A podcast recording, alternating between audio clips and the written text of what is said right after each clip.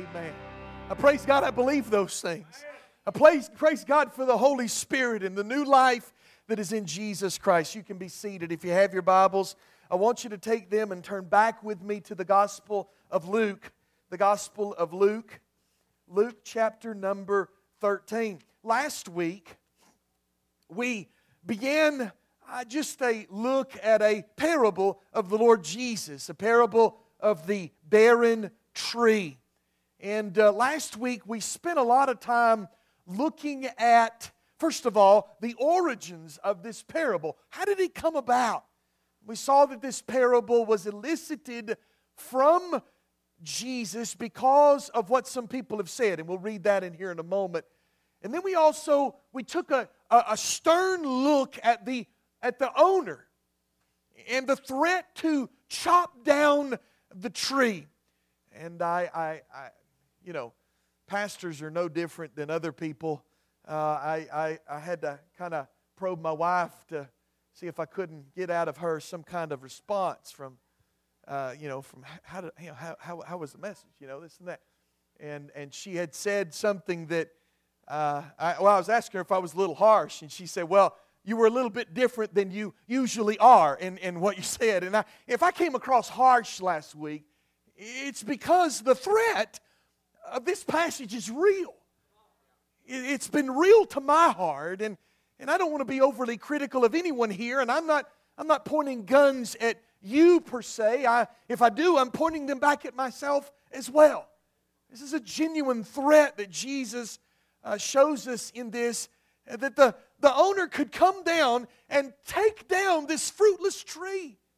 This tree that had not borne the fruit that God is seeking, that God desires, that God deserves from our lives. But I left off last week with a glimmer of hope, right? I said that Jesus intervenes and he says, Oh Lord, give it another year. Don't cut it down yet. And so that's what we're going to look at the latter part of this. But let's pick up reading at Luke 13, verse number 1. We'll read down through verse number 9. Uh, that starts out here in verse number 1. There, there were present at this season uh, some that told him, meaning Jesus, of the Galileans, whose, whose blood Pilate had mingled with their sacrifices. And Jesus answering said unto them, Suppose ye that these Galileans were sinners above all Galileans because they suffered such things? I tell you, nay. But except ye repent, ye shall all likewise perish. Or those 18 upon whom the tower of Siloam fell and slew them, think ye that they were sinners above all men that dwelt in Jerusalem? I tell you, nay.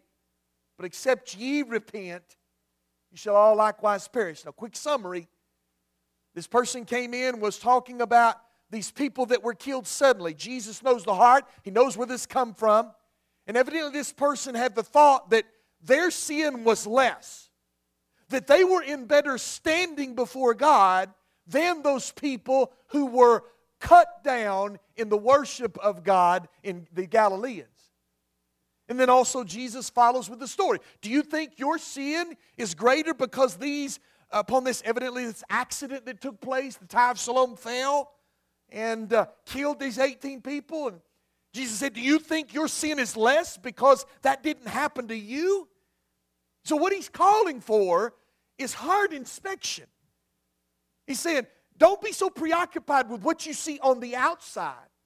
As you judge the world around you, you take that, that sight, and we went into this further about, about introspection in the previous chapter. I'm not going to preach last week's message as much as I'm tempted to, but he, he says, Take that same uh, inside into what you see and point it inward. Except ye repent. The same's going to happen to you. Then he goes on and give a parable. And this has been our whole point. This is what we've been focusing on. He said also this parable.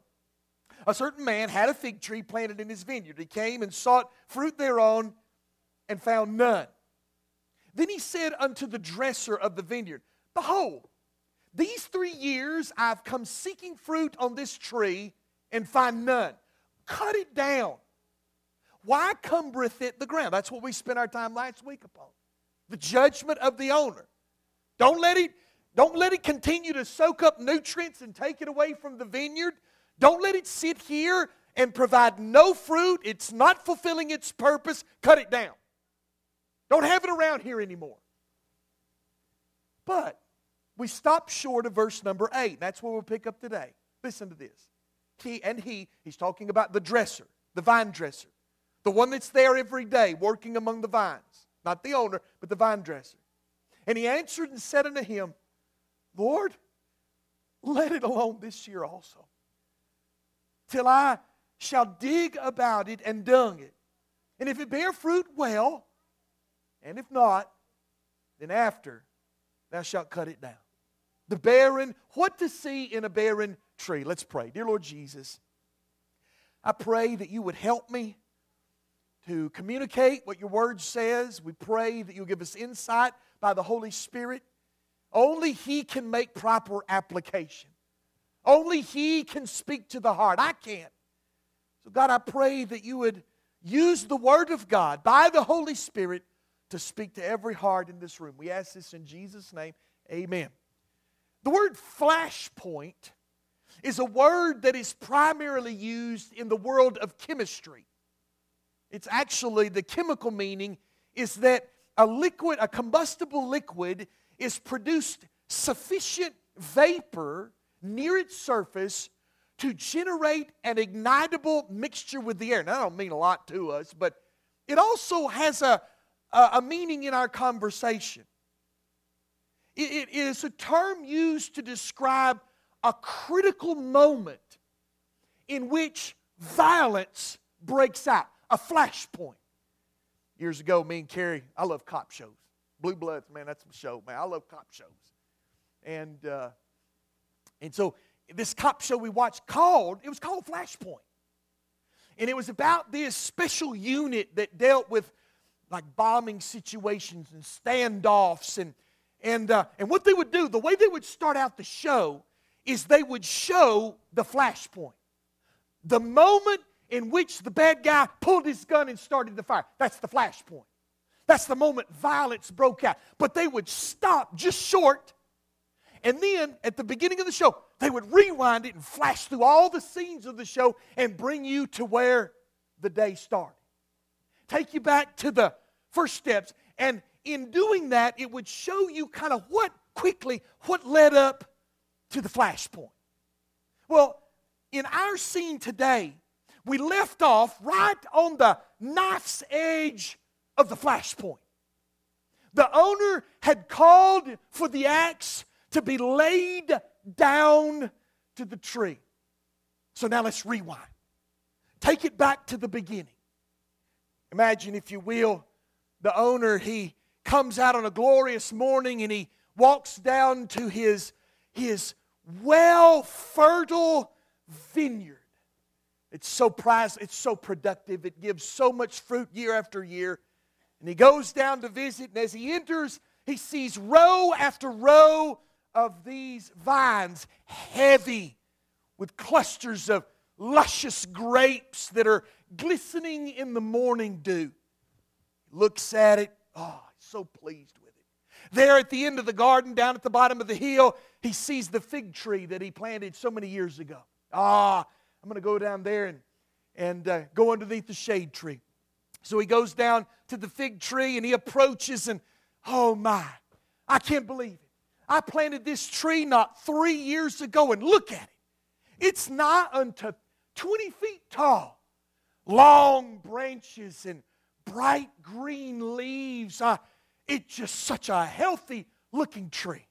And as he approaches, he, he takes his hand and he reaches into the branches, and his hand disappears behind the leaves, and his, his fingers begin to clasp on nothing. He lifts branches and, and leaves all around the bottom of the tree to find no fruit on the tree at all. No fruit. He angrily calls the wine, the vine dresser and declares his judgment that we read in verse number seven. And while he is on the knife's edge, the flashpoint of violence at chopping down the tree, there is a calming plea from the vine dresser. that quenches the anger of the owner. Lord, let it alone this year also. Remember, this scene that Jesus paints for us is a parable. It's a teaching story to emphasize a point in the conversation that he just made. Jesus had addressed the statement made by the listener in verse number one about the worshipers that were killed. And, and, uh, and Jesus, knowing their heart, he, he, he firmly responds to them that except they're making the wrong presumption and except they repent, that unless they repent, that this that his own sin will call for a very similar destruction upon him. Jesus further emphasizes the point by exempling the tower that fell and killed the 18 people. Was this seemingly random accident a result of their sinful condition? He doesn't say it. It might well be. But Jesus' point is to look at yourself, look upon your own heart. He, he turns it inwardly and tells them to repent of their own sin uh, unless the same fall befall them. I believe the point Jesus is making in both his elaboration on what he just said and the parable itself is that until we bear fruit worthy of repentance, until Israel embraces Jesus as their Messiah that is standing before them, until lost humanity as a whole realizes their sin and repents and embrace the Lord Jesus as their Savior, until the lukewarm Christian awakens from their fruitless state and repent, we are living on borrowed time. Borrowed time. You know what I mean by borrowed time, right? An unexpected extension of time. You say, for example, if a person gets a disease, all the scientific studies and the medical journals on that disease says that once a person contracts that that they only have about 3 to 5 years to live. And yet although sickly and ever weakening day by day. This particular individual has lived six and a half years. Wouldn't we all say that they're living on borrowed time? Time is of the essence for them. They, they, they should not be here. They should not yet be alive. That's what we say is living on borrowed time. Well, in our parable, what is the source of our extension of time? Why has not the sword of God's judgment and justice run us through with righteous indignation? Why has not the towering weight of God's holiness and hatred of sin not fallen upon us and crushed us into eternity? Listen to the lips of the dresser. Let it alone, Lord. Postpone. Hold back. We can see clearly that it is the merciful and gracious intercession of the Lord Jesus. This morning, I want us to look at the final three descriptions. I, said it was four points last week, it grew to five. Sorry, that's what happens when you go from one week, it just grows. We're going to look at three descriptions this week and ask you once again to take hard inspection, to stop looking and making judgments around you and take the Word of God and our own perception and look at our own hearts as Jesus is calling us to do. Number one, I want you to notice, first of all, the pleading overseer. The pleading overseer. He said in verse number eight, Lord, let it alone this year also, till I shall dig about it and dung it. The determination of the owner was to end the fruitless tree but it was diffused by the tender voice of the dresser. But in saying this, we must take care not to glean meanings out of the text that simply are not supported by the whole counsel of God's Word. Parables are powerful, they are greatly used to, to convey truth and teachings, but they do have their limitations. We can't make everything about a parable mean something.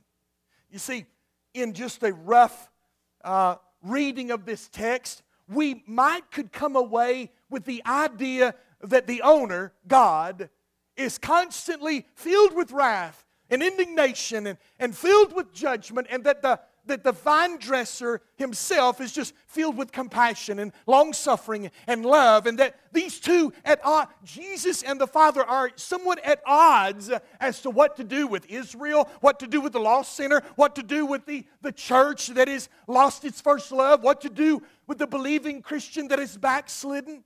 But that's not the case. God the Father and God the Son are not at odds with each other both of which are filled with equal parts of compassion and love for the people of Israel and Jerusalem. And both are filled with indignation and anger at the fruitlessness of the nation. But what is the what the, this parable does display is that intercessory role of the Lord Jesus. He is, after all, our high priest. John says that he is our advocate. We have an advocate with the Father, Jesus Christ the righteous. He is our high priest as well. A high priest was one who stands before God and intercedes on the behalf of the people. The Old Testament eye of the temple that teaches us how that the high priest would first offer sacrifice for himself, his own sin, his own family. Then he would offer sacrifice for the people and present it to God and pray his staying hand of be held back of of judgment upon his people. He would pray that he would forbear. He would pray that he would forgive sin. That's what that Passover is every year. The, the sins of the people, the Day of Atonement would be rolled over and rolled over unto the next. That's a high priestly role. He intercedes on the behalf of the people. But what this parable does not, uh, what it does is like the, the epistle to the Hebrews is littered with references of Jesus being the high priest. I'll give you a sampling. Hebrews 3 1. Wherefore, holy brethren, partakers of the heavenly calling, consider the apostle and the high priest of our profession, Christ Jesus. Hebrews 4:14, seeing then that we have a great high priest that is passed into the heavens, Jesus, the Son of God, let us hold fast our profession. Jesus is that one that goes before the Father, and although God the Father and God the Son, they burst with love for humanity both the Israeli Jewish people, Jewish and Gentile, and yet Jesus intercedes to God. The high priest is the one that appeals to God the Father to spare and to forgive the people. He intercedes on their behalf. Listen to Hebrews 7 25 through 27. Wherefore, talking about Jesus, he is able also to save them to the uttermost that come unto God by him, seeing he ever liveth to make intercession for them.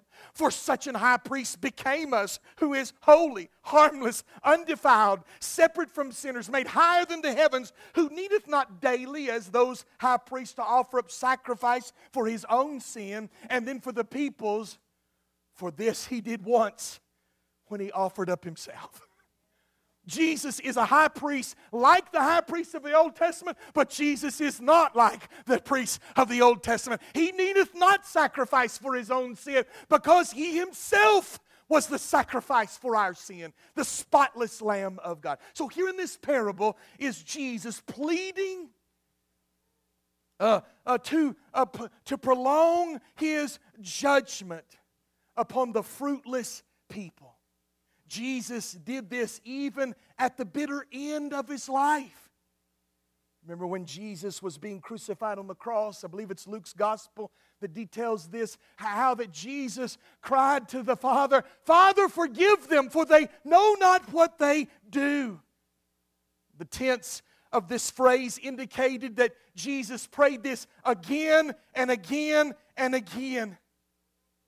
Here is Jesus being nailed to the cross. I'm convinced that had not Jesus prayed this prayer in the sight uh, the, the prayer, the sight of his only begotten Son being crucified on the cross unjustly would have caused the wrath of God to envelop the world in fiery judgment. The winds of his fury would have laid to waste all of humanity had not Jesus, as he, as he dying on the cross, maligned and naked and, and despised and spat upon and brow pierced and hand nailed cries, Father, forgive them, for they know not what they do. And God the Father stayed his hand.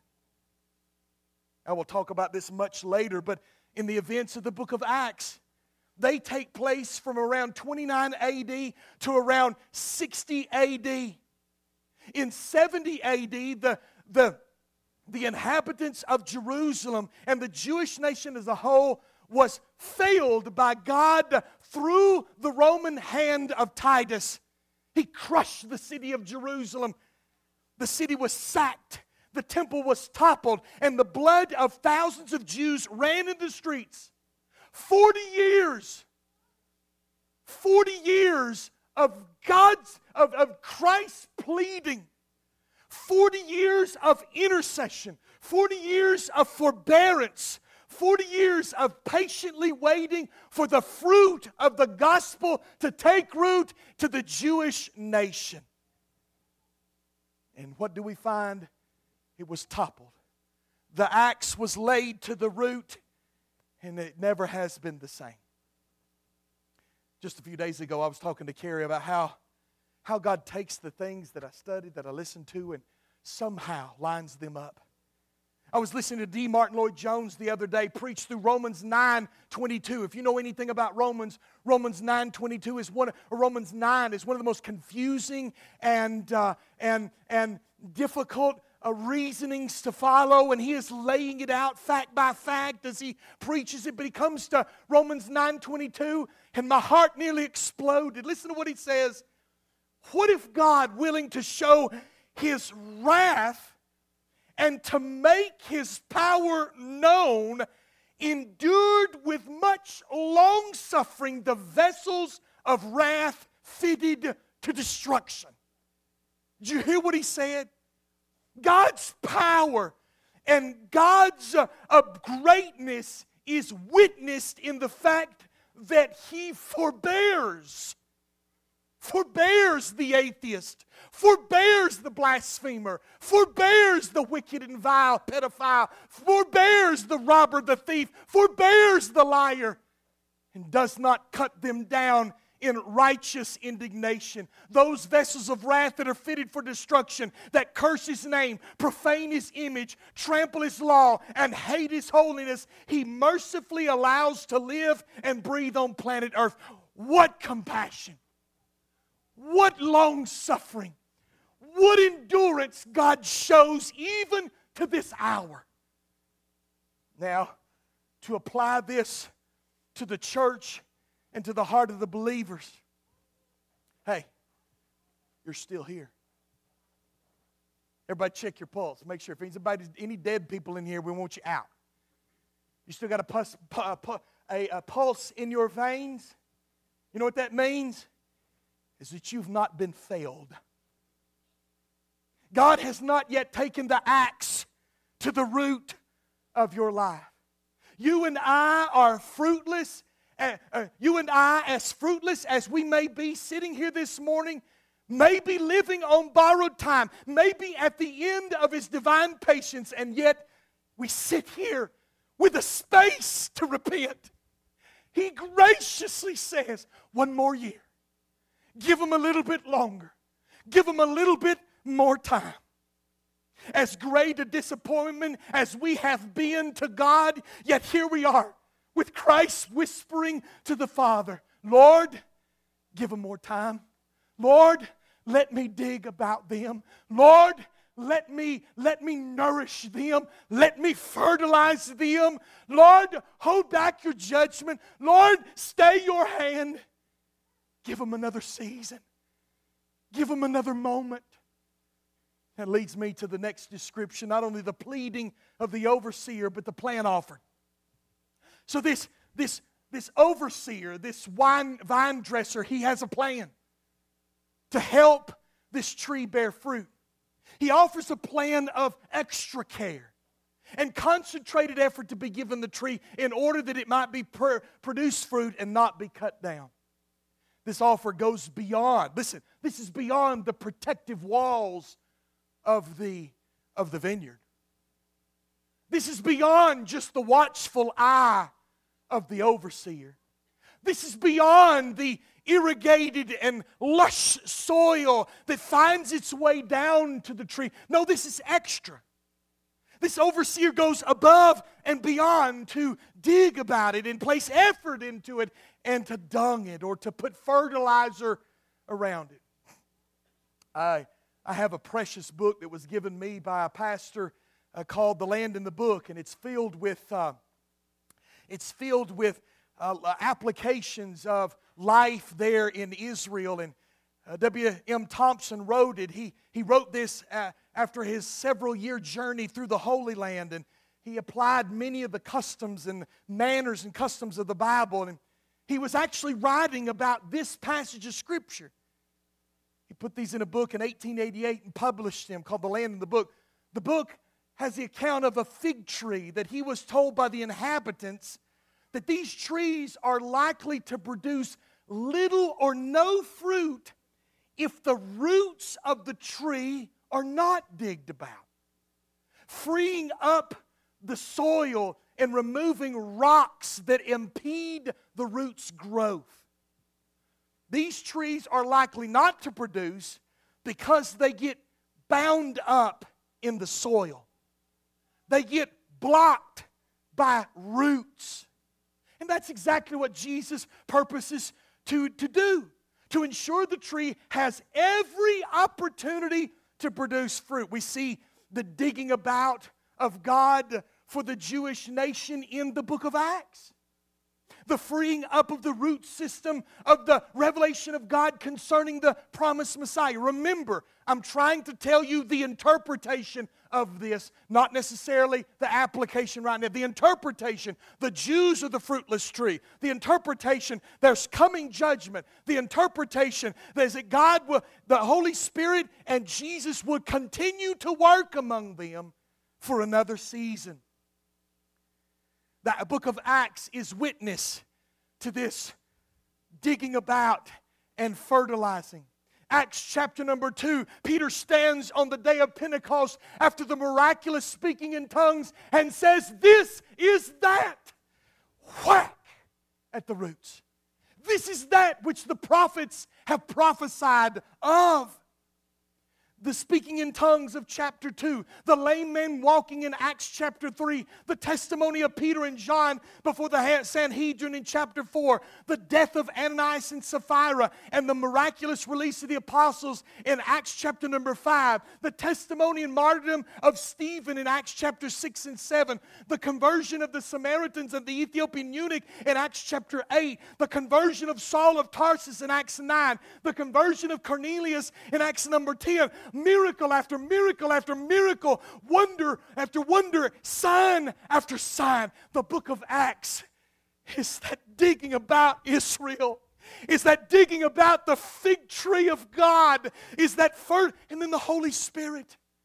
The Holy Spirit, the book of Acts could rightly be called the Acts of the Holy Spirit rather than the Acts of the Apostles. All through the book of Acts, the Holy Spirit is working in the midst of Jerusalem, fertilizing, tenderizing the hearts of the witnesses to the extraordinary events uh, that are taking place. In fulfillment of this parable slash prophecy, to be honest with you, the Trinitarian Most High God poured out all the divine influences of heaven in extraordinary fashion throughout the book of Acts to loosen the heart soil of the Jewish nation to no avail. No avail. It's interesting to note that as scholars deem the end of the book of Acts with the imprisonment of the Apostle Paul in Acts, Acts 28, as it ends, we're right around 68 AD. Titus came in 70 AD. Just as Jesus predicted in our parable. the tree had fallen. Does not God, the Holy Spirit, do the same in this sinful world? Does not the Word of God and the law of God cut at the root system of the believing heart, an unbelieving heart? Does not the Holy Spirit come in conviction of sin, pointing the sinner to a Savior and that produce and produce fruit worthy of repentance that Jesus is so concerned about in this parable? Does not the Holy Spirit still birth new life in the hearts of those who were once dead in trespasses and in sins? If you're here today and you're lost, oh, lost sinner, listen, harden not your heart. Let the blows of God's law loosen the conscience and show you your desperate need. Let the Holy Ghost of God lift your frightened head, filled with the dread of coming judgment, and point it to Calvary, where the bleeding Lamb of God bears your sin punishment on the tree. See the ransom of God and repent. And repent. Don't let God, the Holy Ghost, brandish the glistening axe of judgment any farther. Come and believe. Trust Christ. To us here today, Church of God, you that believe, are you not in desperate need of the vine dresser to impose his work on your heart and life? The Puritan John Bunyan, who wrote Pilgrim's Progress, addressed this fig tree in one of his sermons. Listen to what he said Barren fig tree, see how the Lord Jesus, by his, these very words, suggesteth the cause of thy fruitless soul. The things of this world lie too close to the heart. Earth within its things have bound up thy roots. Thou art an earthbound soul.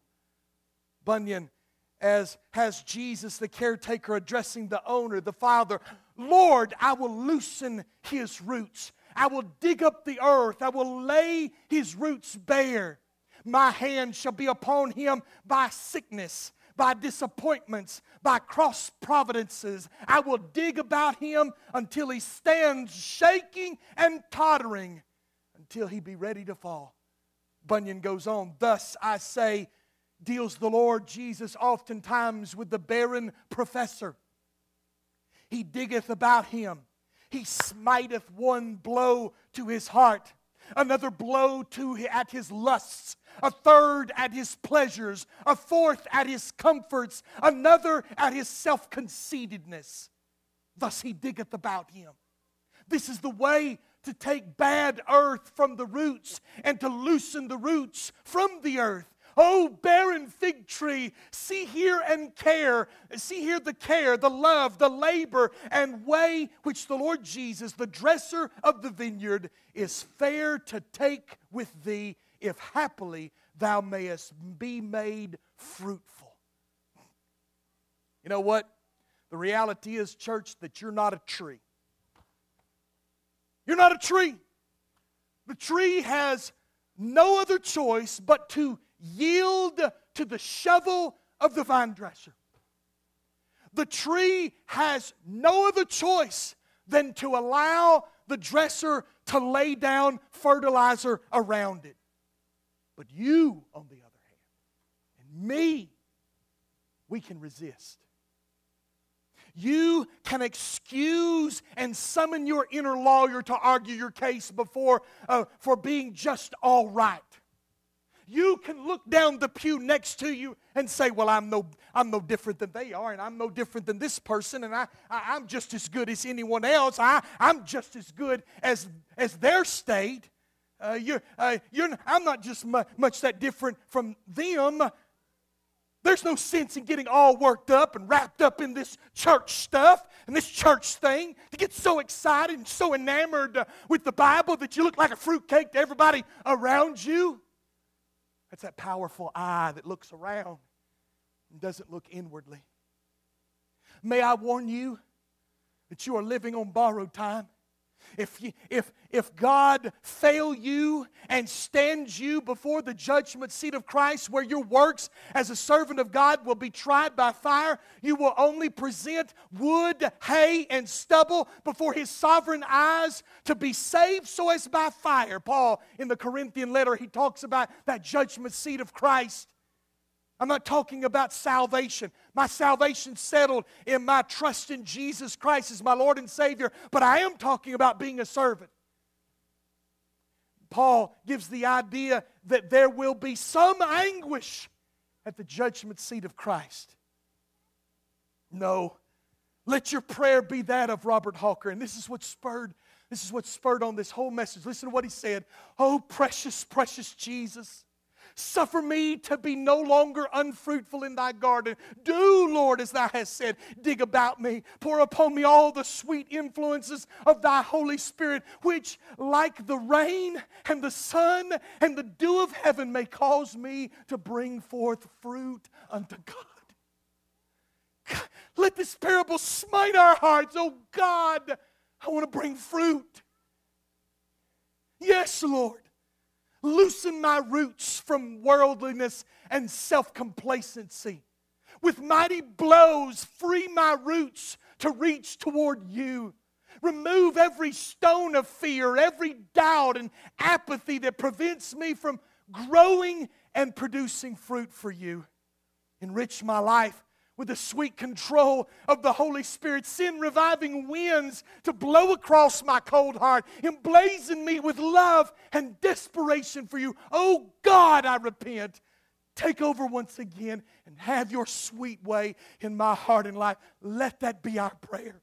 Oh God, do what it takes, as painful as it is, to chop worldliness away from me, to give me vision for heaven in the day in which I'll be called to count as your servant.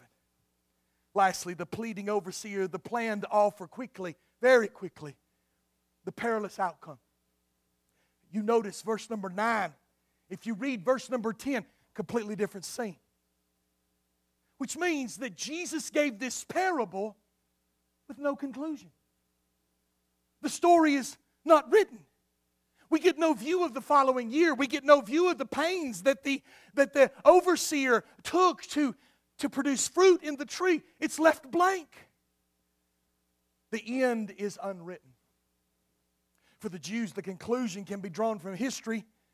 The Roman general Titus came in destructive power and leveled the city of Jerusalem. As a matter of fact, it is well believed that as people were in the temple, worshiping God with their sacrifices, the temple was toppled on top of them, crushing them, and their very blood mingled with the blood of their sacrifices, just as Jesus had said.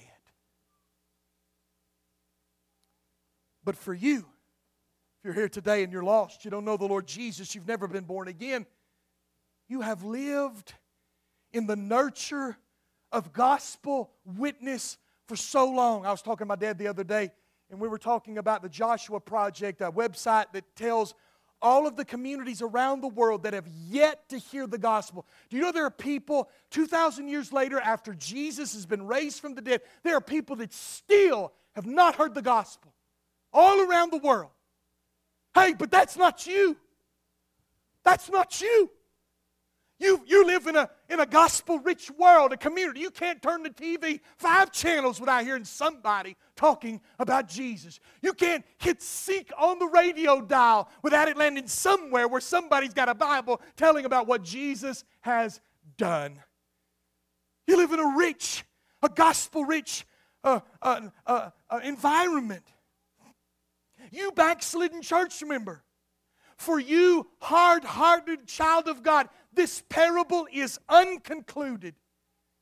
You're in a dangerous place, living on borrowed time, defenseless as to your fruitless condition. Come, repent, change your mind.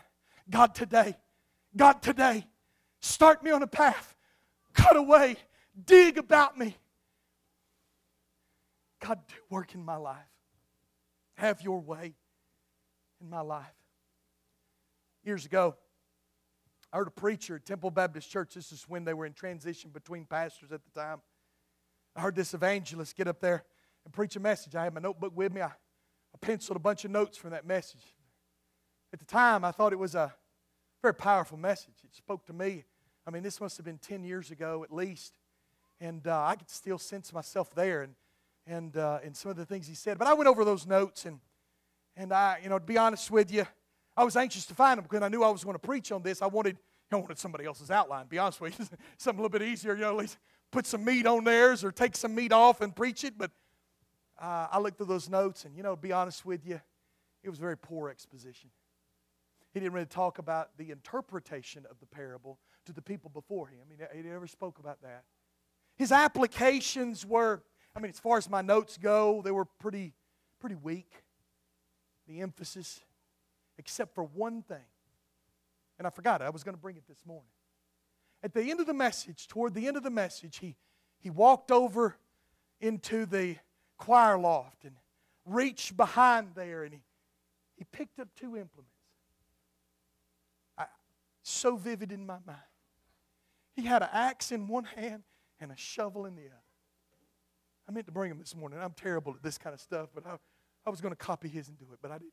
Hey, imagine. I've got an axe in one hand and I got a shovel in the other. You choose. You choose. Which one you want? Do you want to be failed? Whatever your case may be, just like the Jews failed into destruction, lost sinner failed into eternal hell, failed under the judgment of God? Or do you want to be dug about and respond? Respond to the prompting and conviction of the Holy Spirit, drawn to Jesus and admitting your sin and embracing Christ as your bloody sacrifice to pay your sin debt. Church member, church, us, do we want to be plucked from our lampstand? You remember what I talked about last week in uh, Revelation chapter 2? The church at Ephesus that lost their first love. He said, Repent lest I come and remove your candlestick. Remove your witness from among the people. Church, it's the, it's the axe or the shovel? Which one you want? What do you want, church? Do you want us to be plucked up? Or do you want him to come tend to us? Don't let your inner lawyer escape right now. Well, I'm doing pretty good, Brother Ronnie. I'm doing all right. No, you're not. You know as well as I do, even if you are, even if you are at the epitome of where you've never been in your Christian life and your walk with the Lord, you can always produce more fruit. Now, I'm not here picking on anybody. But us as a church, God help us to be a productive church. God help us to bear fruit. God do what you need to do to make us fruitful. Don't fail us. Don't take this, don't take this light of testimony away from here. What about you, Christian believer? My heart. Oh God, I pray that you would that you would come and you would you would make application, that you would cut my worldly tie. Free my earthbound roots to reach to heaven. Free that they will reach up to you. Oh, Holy Spirit, come with your sweet influences. Take the Word of God and, and make it have life in my life. Help me to be obedient unto you. Fill me with your Spirit. Lead me, guide me. Let me bear fruit. The choice is yours. Either allow the Holy Ghost of God to work in your life or to embrace the fact that any moment you'll be whisked away into a fruitless state to stand before the eyes of a holy God. The choice is ours. Let's all stand to our feet, every head bowed and every eye closed. Dear Heavenly Father, Lord, we love you. I thank you for your parable, for your words. My heart's been chastened as we have labored and prayed and reflected on this passage, God, don't let that be me. Don't let me be one that is trying your patience, that's living on borrowed time. Let not that flashpoint come in my life where you resort to violence to cut me down. Oh, God, God, I pray. I pray that your sweet influences of your Holy Spirit would work in my heart to produce the fruit that would please you, that you desire. God, may you do that in all of our hearts. If there's any here lost, they don't know the Lord Jesus, they've never embraced you, whether at this altar or at this seat, I pray that they would call upon the name of the Lord. They would confess that they are a sinner worthy of the judgment of God, the perishing of John 3:16, but they would call upon you who in great love sent your son to die for them on the cross, and they would call upon the name of the Lord and believe upon him and be saved. For us that do know you, God, let this chasten our hearts. Let us be about seeking your work. Let us be yielded to the cutting of your act, of cutting of your shovel, the probing of your Holy Spirit, the sweet influences of conviction. Oh God, work among us. Father, we ask this in Jesus' precious name. Amen.